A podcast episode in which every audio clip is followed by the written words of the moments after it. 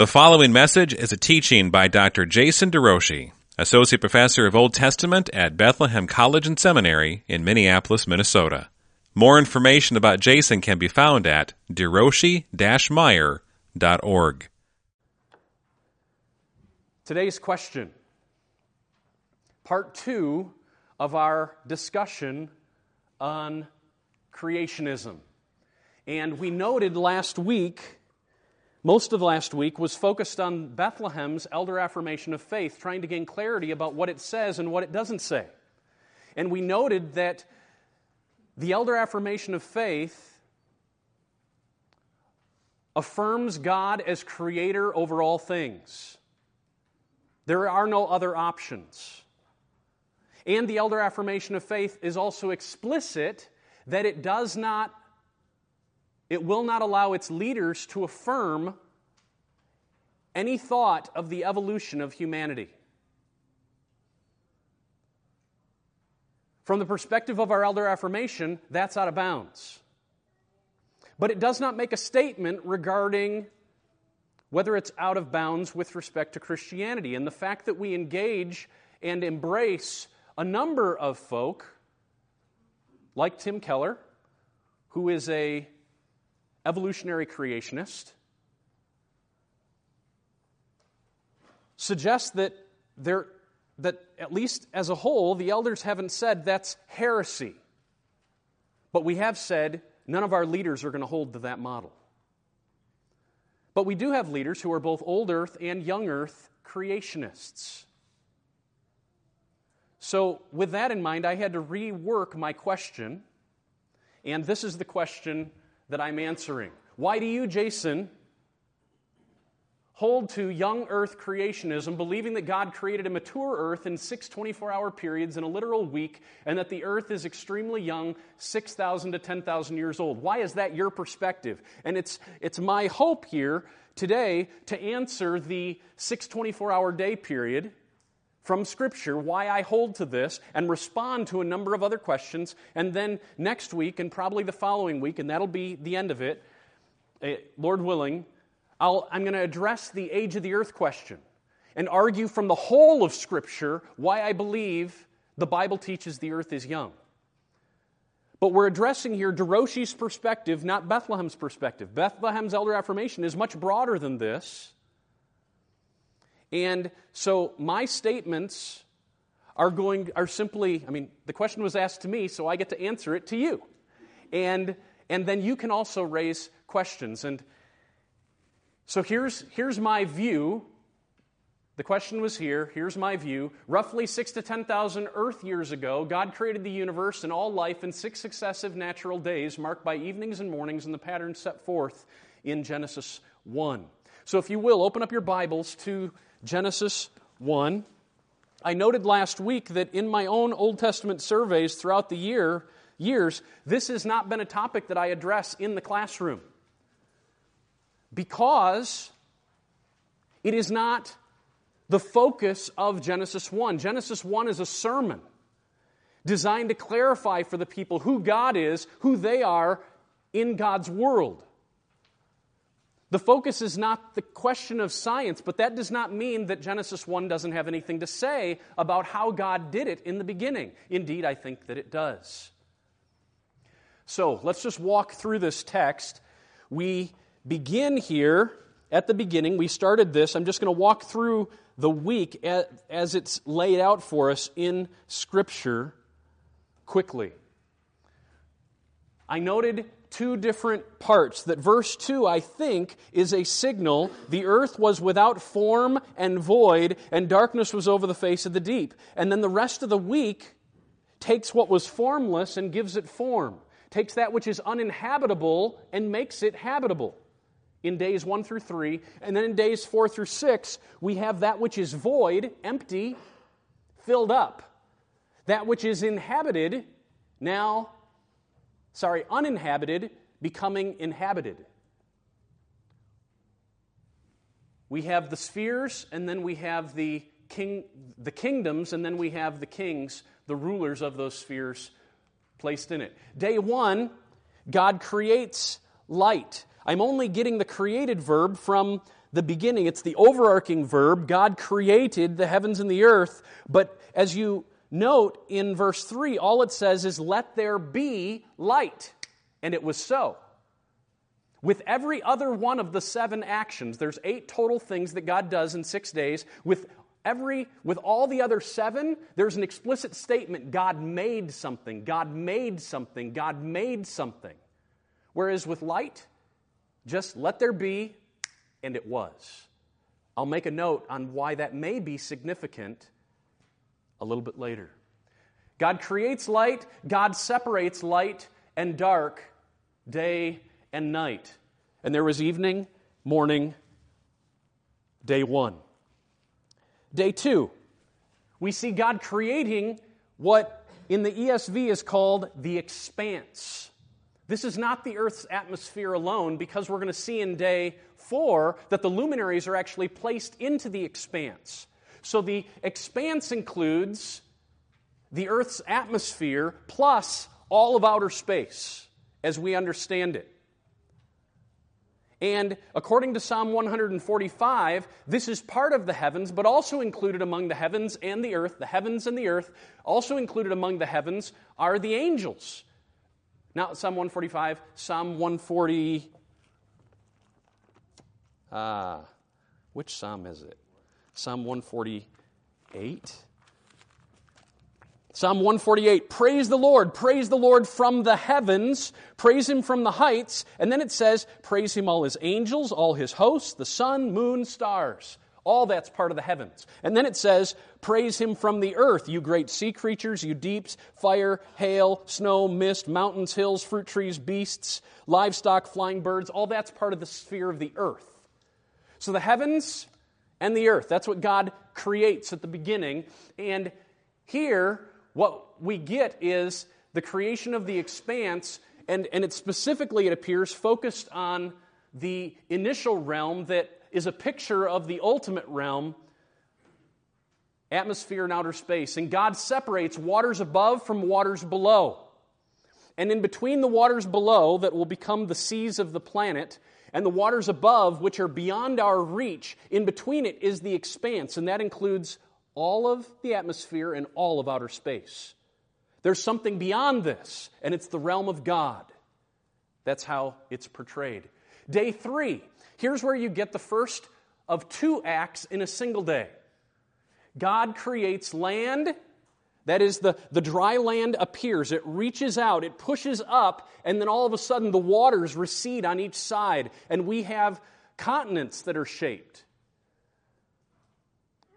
There are mountains and hills that are visible, and they're standing in distinction from the lakes. God separates the lands and the land and the seas, and then on this dry land, all of a sudden, he sets up vegetation.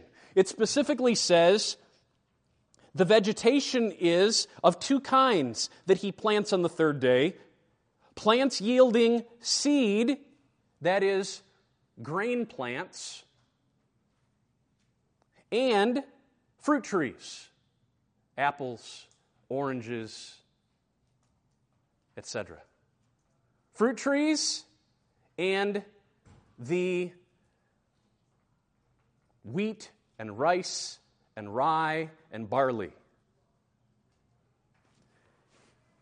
That's day three. Now, the formlessness has taken shape.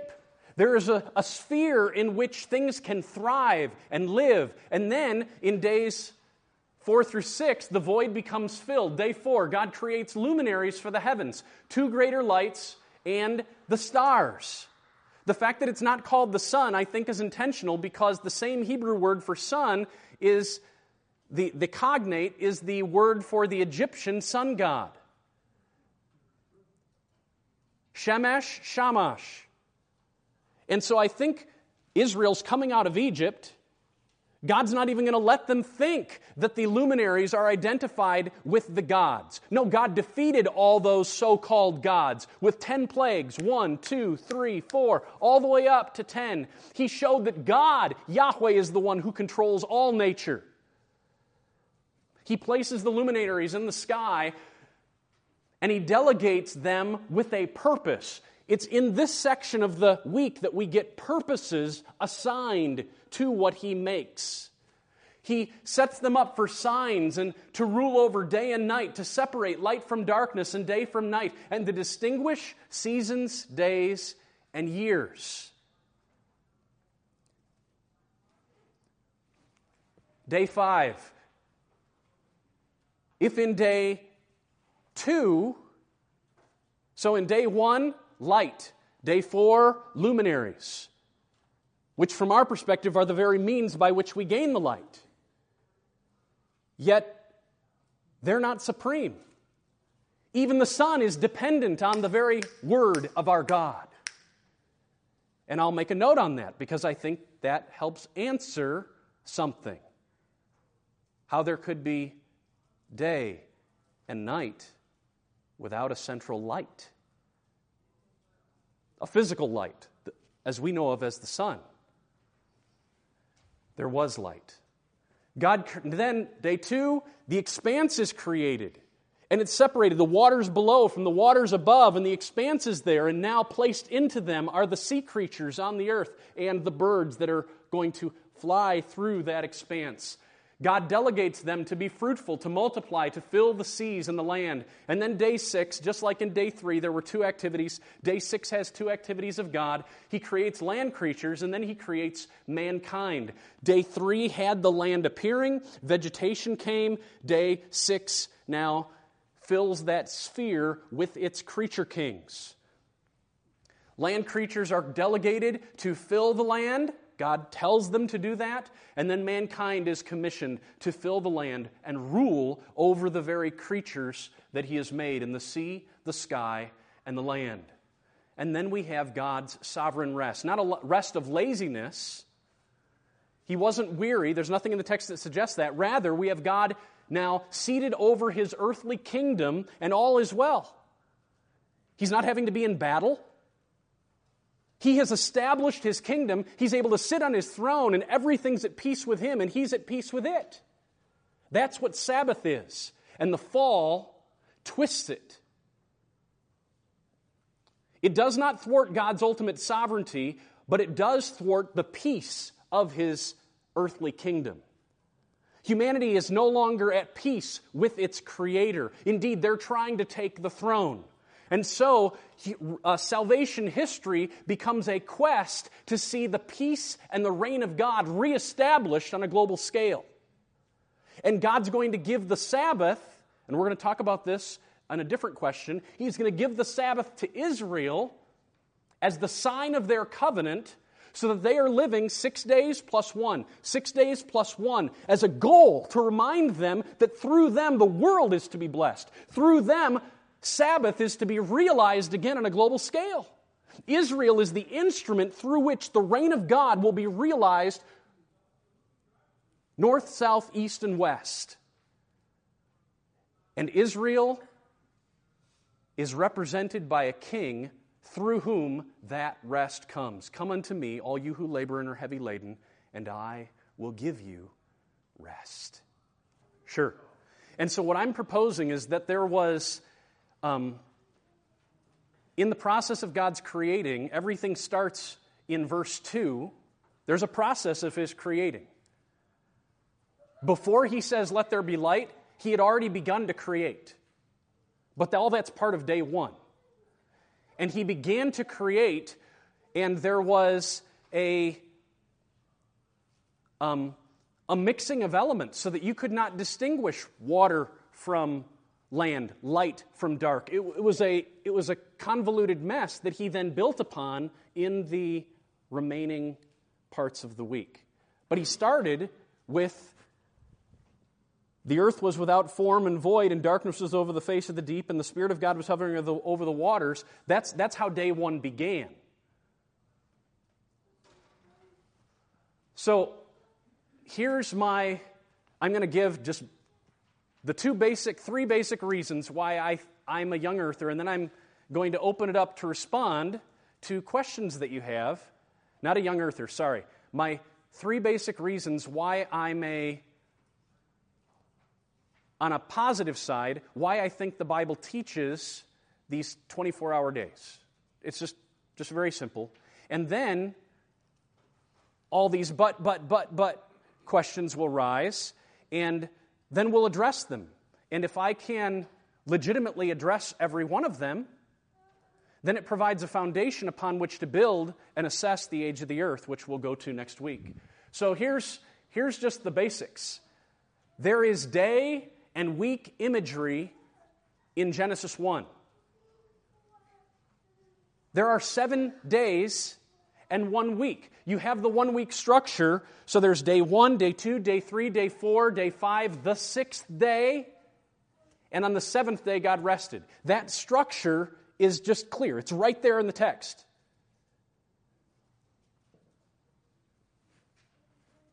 Number two, the mention of light and darkness, day and night. Look at verse 5. God called the light day, and the darkness he called night. There was evening and there was morning. There's, there's daytime and there's nighttime. We understand that. Talk to anybody. That puts what we're talking about in a certain category of understanding. There's day and night, light and dark. That's our lives. The use of day with the f- refrain specifically, so it's, it's day one. He calls the, the, the light time day, he calls the dark time night, but then he's able to step back and use the term day in a different way. He's able to say that day one, day two, day three. The use of day, along with evening and morning, calls us, I believe, to read this as what we would envision as a 24 hour solar day. This is how we would think about it. It's, it's just how it's presented in the text. It's not presented in a different way. This is how it's given to us. Then we have how the rest of the Bible uses the language. Even before God reveals himself at Sinai, even before they arrive at Sinai in Exodus 16, they've just left Egypt God clarifies for them now remember, you're supposed to be keeping the Sabbath. This isn't a special, remember, nobody was there to watch this happen. Genesis 1 1 through 2 3. At least the first five and a half days. Nobody was there. So that means it had to have come by special revelation. And the question is to whom and when? My point is simply this that there is something, even before they arrive at Sinai, this is already part of their lives. They already are aware of a pattern. And the question is, where did they get the pattern from? But note this a solar day, think about a day and a solar day. That is, a day, as we understand it, understood only in relation to the sun. The rotation of the earth. Oh, 24 hours went by. Now I see the sun exactly as I did 24 hours ago. A lunar month. The month is something that is grounded in nature. The month, I mean, the moon revolves in a certain way in relation to the earth while it's doing its own rotation in a pattern that can be set. But it's set by nature. The day is set by nature, the month is set by nature, the year is set by nature. That's how God establishes it. The sun standing in a fixed position, the earth re- revolves around the sun in 365 plus days. It's set by nature. The week is not set by anything in nature. So, where did it come from? What made Israel keep this pattern? Now, we don't have any clue until we get to Exodus 20. But as I said, before Exodus 20, before the Ten Commandments, Israel is already keeping this pattern.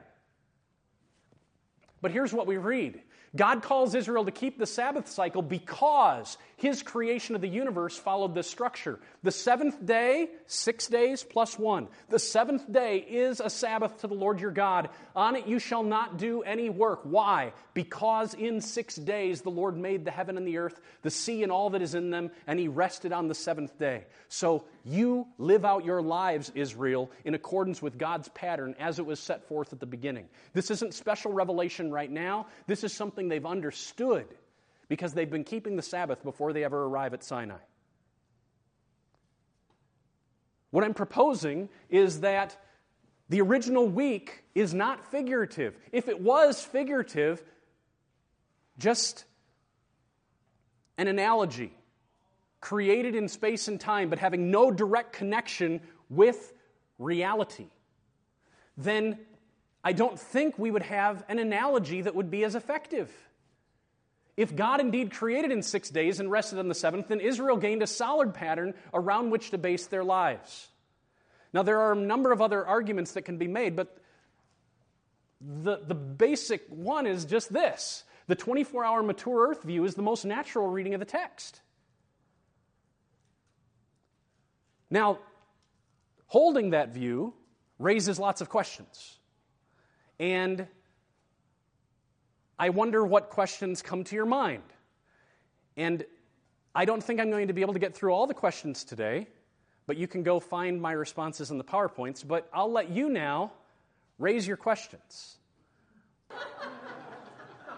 can all this happen on, on day six? Let's just, okay, so here's how I'm going to do it. I've, I've got a super, super long PowerPoint, but I have my PowerPoint slide thing. So let's see this is question eight, or question E.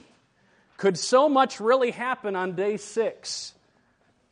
And let's just see. Here's, here's what I want. So, I, this is how I want to handle this. I'm just going to try this out. Could so much really happen on day six? That's the question that's been raised. Okay, so what has to happen? Day six includes all that happens in Genesis 1 26 through 30 and all that happens in Genesis 2 4 through 40, 25. So, what does that mean? Has to fit in a single day.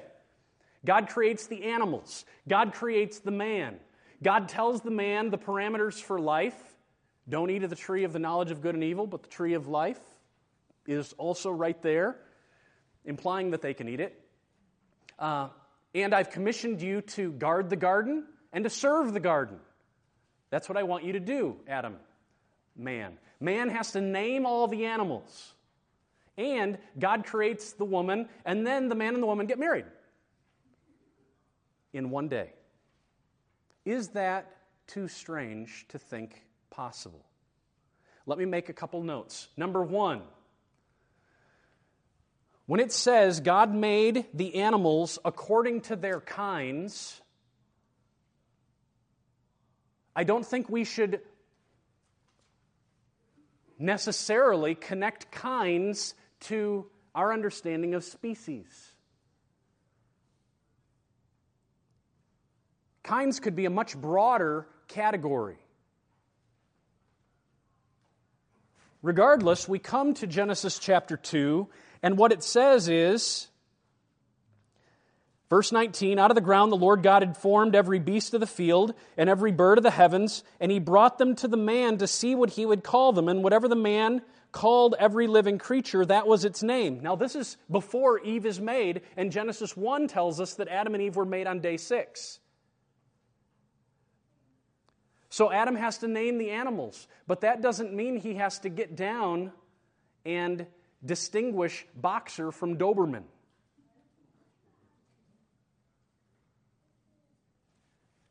Also, I borrowed this from my friend Joe, who's also a young earth creationist.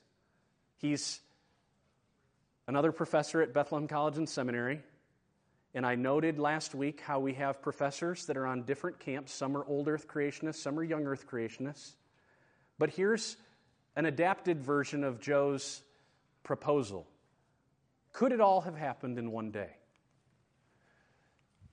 6 a.m., God makes the animals. Just stick with me here, okay? 6 a.m., God makes the animals. 601, God takes counsel with himself. Hmm, let us make man in our image. 602, God makes Adam from the dust of the ground. Out of the ground, God formed the man and breathed into his nostrils the breath of life, and he becomes a living creature. 605, God starts to plant the garden. The Lord planted the garden in the east, and there he put the man that he had formed. 610, the garden is complete. I mean, we're talking about God here. He can, he can plant quickly. 611, God puts Adam in the garden. Adam was created outside the garden and put into the garden, just as Israel was created outside the garden and put into the promised land. And there's a parallel between the Garden of Eden and the promised land. And Adam gets kicked out of the garden, and Israel gets kicked out of the promised land, and both are pictures of future paradise. And it's Jesus alone who carries us back in to the garden. Let him who to, to him who overcomes, I will give him the right to eat from the tree of life that is in the paradise of God. Revelation 2 7. 612, God warns Adam, don't eat the forbidden tree. He just put him in the garden. Why not? Okay, I've, I've picked you off, I've planted you here. Now, look around you. Don't eat from that tree. One minute later, Adam has breakfast. We have to allow for such things. 6:30. I mean, I gave him 18 minutes, okay? Uh, 17 minutes, which is more time than I take in the morning to eat my breakfast. 6:30. God reveals his plans for a helper. Then the Lord God said, "It's not good that man should be alone. I will make a helper fit for him." 631. God brings the animals to Adam to name the beasts of the field, every bird of the heavens, brought to the man to see what he would call them. Now, this is quite a job, but he keeps working and he gets done at three. He's working on it for, for how many hours? For eight and a half hours? That's, that's good amount of time.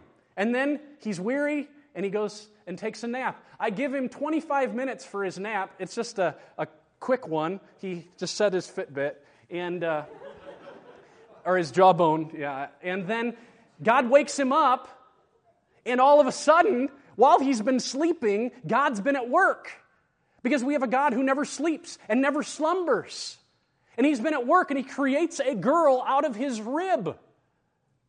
And he sees her. Whoa, man. And he meets her, and the two get married. How many weddings have you been in that have been four minutes long? This is now bone of my bone and flesh of my flesh. He's telling God, She shall be called woman. I will love her like my own body. Therefore, the two, the man shall leave his father and mother and cleave to his wife, and the two shall be one flesh. They get married. Then God blesses Adam and Eve with a commission at 329 Be fruitful, multiply Fill the earth. That's what it says in Genesis 1. God said to the man and the woman, God blessed them and said to them, Be fruitful, multiply, fill the earth, and subdue it. 3:30, 2 hours until sunset to be naked and unashamed. That's it. Could it have happened in a day? Yes. I think so. Next question.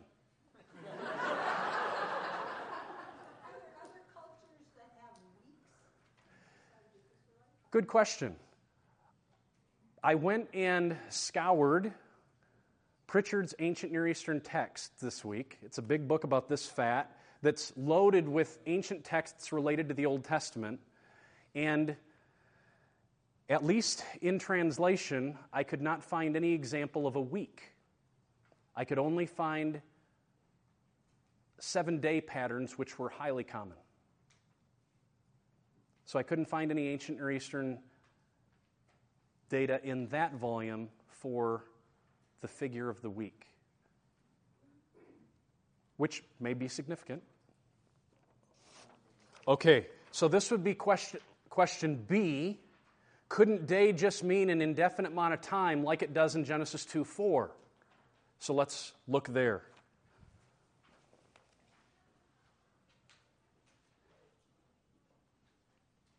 Let me let me just before I do that, I'm going to add question letter A in. And we'll start here. Letter A is this Can we really have a day and a night without the sun? This will lead us into the day question that was just raised. So, how could we have the first three days without the actual sun present to make days? That's a reasonable question. But it's not one that the Bible doesn't, I think, address. First off, let's be clear what's at stake behind the question is a doctrine of uniformitarianism, if we call it a doctrine. It's the prescribed principle held by scientists that things have always happened the way they are happening now. Now, there are natural elements that thwart universe, uh, uniformitarianism, and that is miracles and catastrophe, both of which are very apparent throughout Scripture. You can't judge.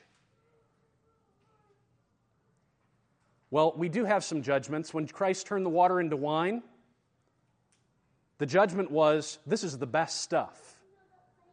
It had an appearance of age, but it wasn't old at all. When Jesus created Adam, no one thinks that he started out as an embryo. Rather, we, we affirm he was created as a man.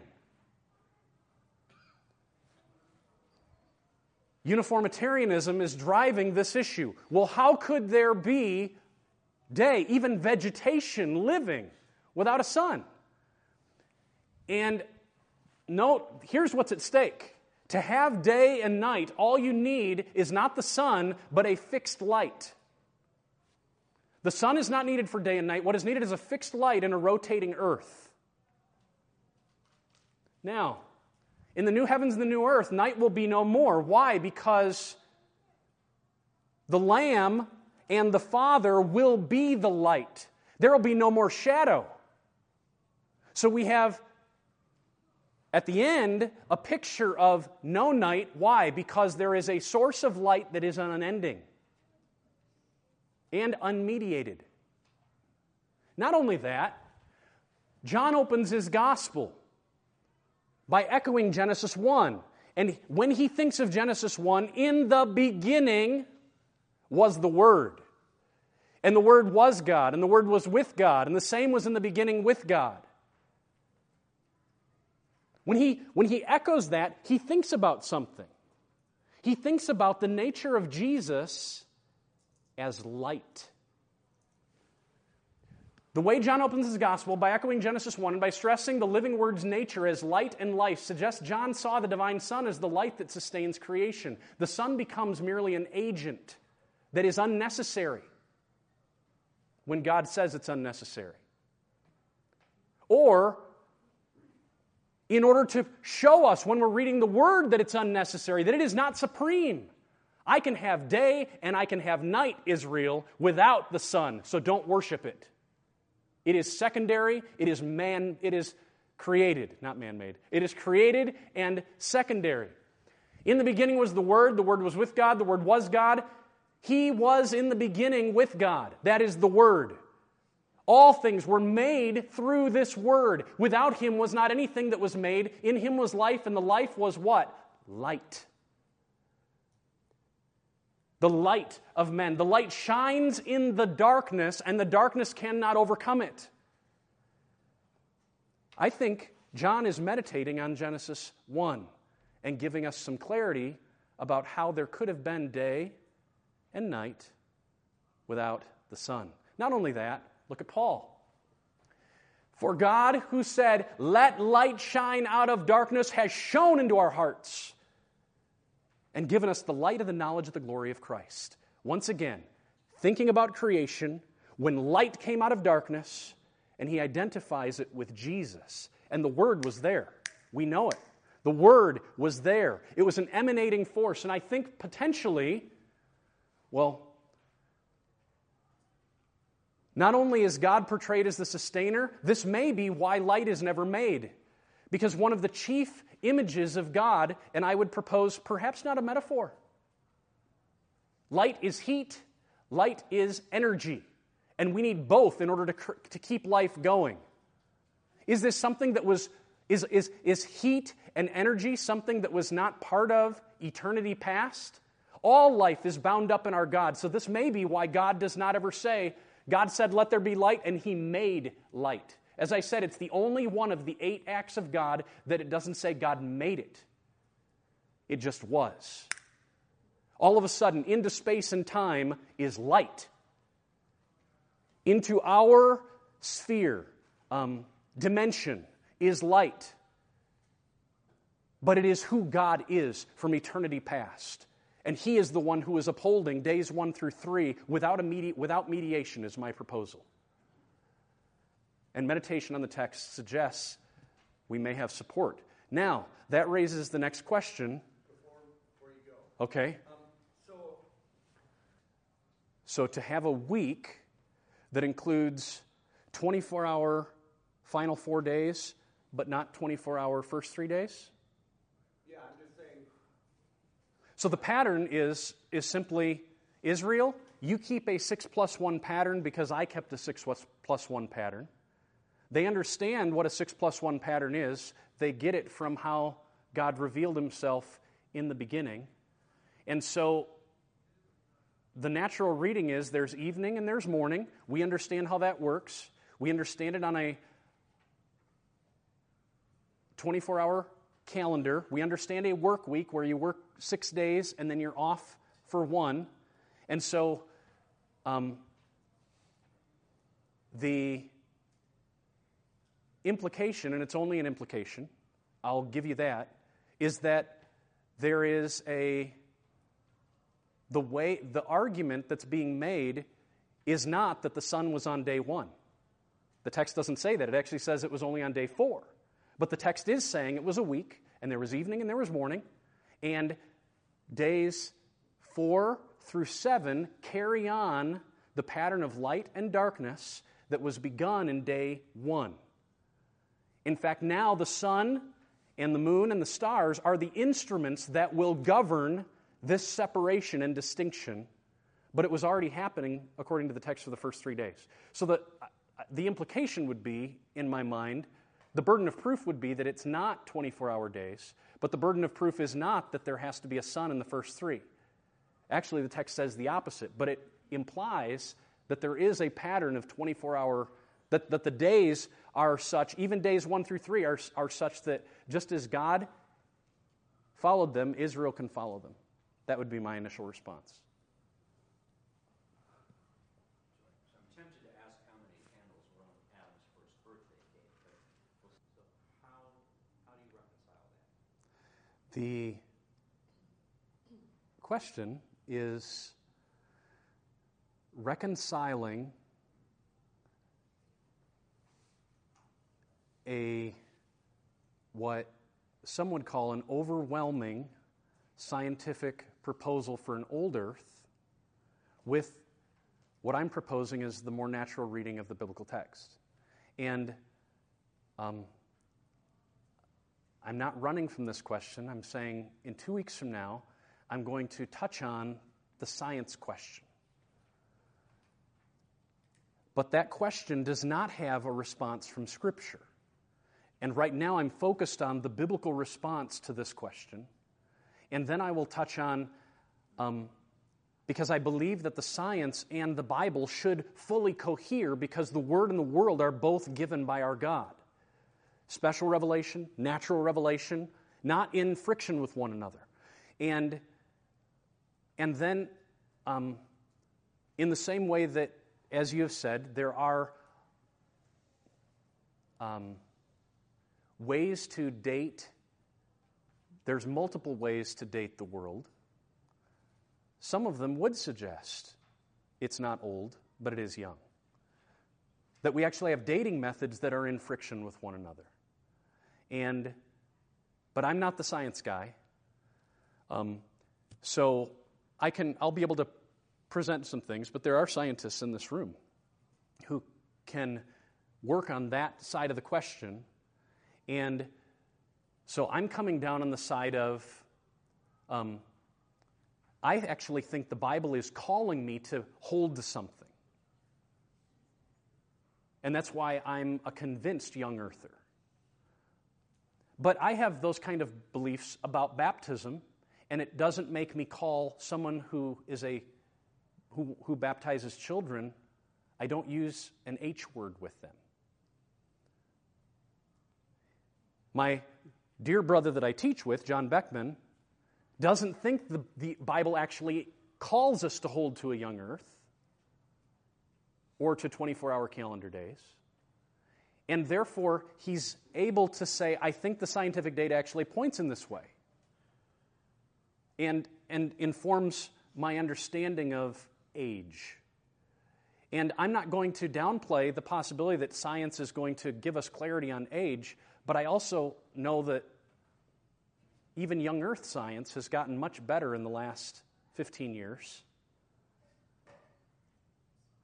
Different than the young earth science that I grew up with, that had more challenges with it, and the young earthers even admit. But uh, the question, what is at risk? Um, well, last week we said inerrancy is not at risk, where we come down on this question. Inerrancy is not at risk, believing that the Bible has no errors. You're also not at risk necessarily of not being able to be a leader at Bethlehem Baptist Church. Because we have old earth creationists and young earth creationists, and the elder affirmation simply requires a creative God who creates everything, a historical Adam and Eve created out of the dust so it, it, it says you cannot be a leader here if you hold to an evolution of man. But beyond that, it does not specify. And um, I, but it also doesn't, it doesn't specify what, what it means if you don't hold to this. It it doesn't, it doesn't explicitly denounce things. The elder affirmation doesn't do that. It simply says, here's who we are, here's where we stand. Um, but it's the engagement that we have with people like Tim Keller that would suggest to me that Bethlehem does not view an evolutionary, a conviction in the evolution of man as generally doesn't view it as a heretical thing that could if you hold to that, you're not a Christian. That, so what's at stake is just is trying to get the word right, being convinced as a, as a parent how we're going to shepherd our kids, how we're going to think about the science that is coming our way, that is filled with presuppositions, usually of naturalism and not even the possibility of a theism. And we would put at the top tier of our theological triage, top tier importance, God is creator. And if you don't hold to that, you can't be a Christian. And that Jesus comes as the last Adam to overcome the problems of the historical first Adam. If you don't hold to that, you can't get the gospel right. But what we're dealing with here is not only a secondary, but I believe even a third level issue like the millennium. That, that, um,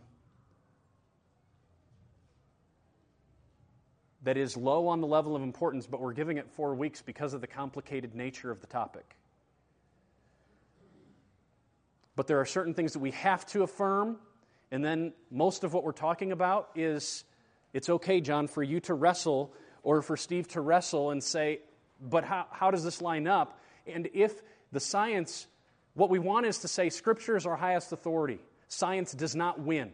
Science can say nothing to trump my understanding of Scripture, but science can force me to go back to the text and say, Have I read it the right way? And that is very fair.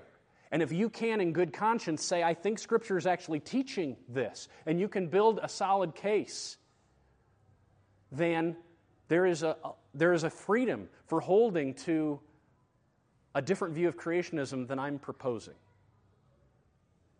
I'm simply trying to give my understanding of how, how I, what, what's made me um, the guy that I am. Now, a question was raised. Let me just answer this question.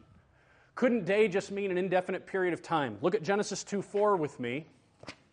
We're going to end right here. These are the generations of the heavens and the earth when they were created in the day that the Lord made the heavens and the earth. Now, either this means, as was being proposed before, God made the heavens and the earth in Genesis 1 1. That was one day, and then all the rest is other days. Or, as I'm more, much more prone to see, you have here day being used as an indefinite time marker, like the day of the Lord. Doesn't have to mean one 24 hour period, it can mean a period, a general, broad period. That's the day.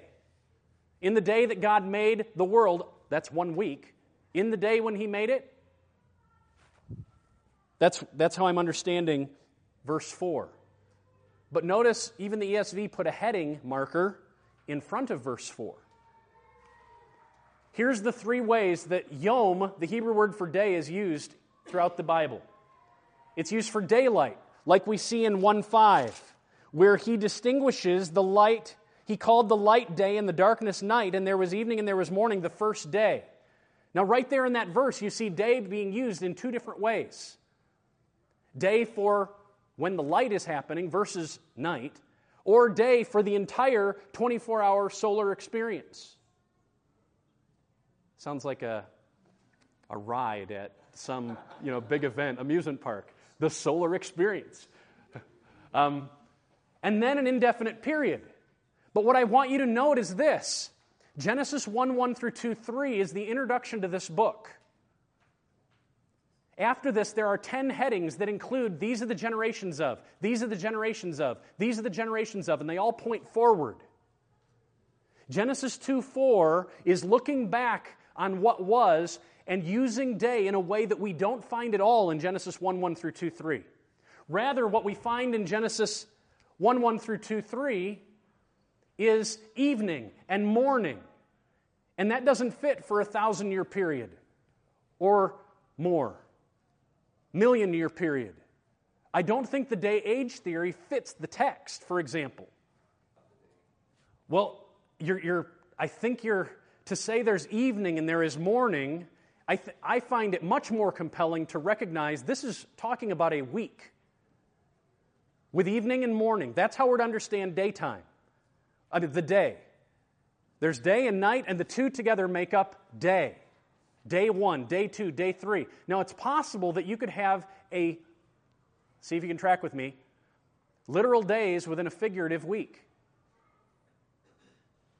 That is, when you look at all the literary artistry that's part of this chapter, days 1 through, through 3 corresponding with days 4 through 5, isn't it possible that even though it's presenting it as a week, that actually it's, the goal is not to give us chronological sequencing, it's to give us a message about who God is and who we are in, God, in this world. And that then I step back and I say, we can read the science into that because this is a literary framework over top of what actually happened. Not denying what actually happened, but the goal is not at all to tell us chronology. Many people hold to that, but I don't think you, and I, I have another slide that says why I don't think that we can go that far, but the my point is that I don't think we can read day as an indefinite period of time in Genesis 1 because there is the week and there is evening and there is morning. And this indefinite use doesn't show up in the introduction anywhere. The other two, yes, not this one. And so, because of that, I don't think we have the freedom to, to try to make day fit un, in, in, a, in a way that it's not being called to be used in Genesis 1. The possibility that the whole week is a literary creation, that's a different question, and I have a response to that. But um, that's a different issue. What I am saying is, I don't think we're free to let yom, day, mean something other than daylight or 24 hour period in Genesis 1 1 through 2 3. It just doesn't fit. Alex. Ah, that's a great question.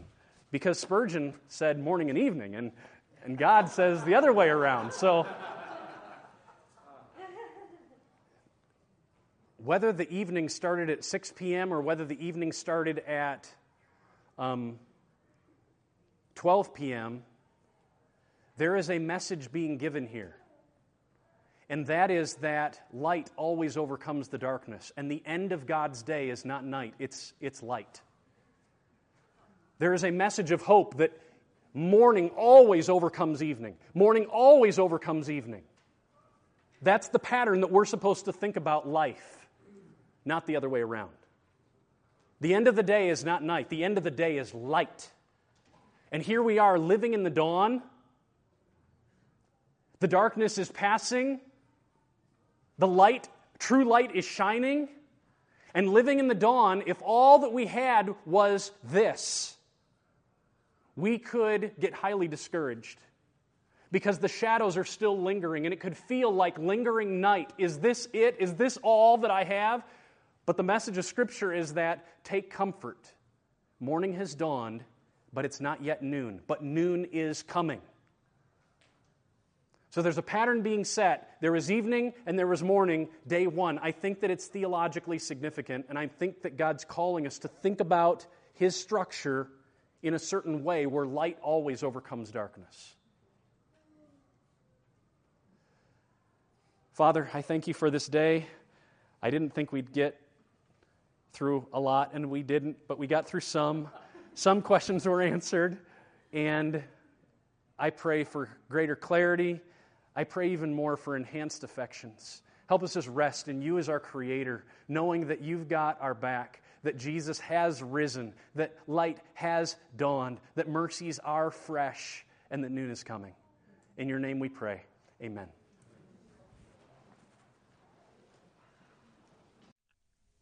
Thank you for listening to this message from the ministry of Dr. Jason DeRouchie, Associate Professor of Old Testament at Bethlehem College and Seminary in Minneapolis, Minnesota. Feel free to make copies of this message to give to others, but please do not charge for these copies or alter their content in any way without written permission from Jason DeRouchie.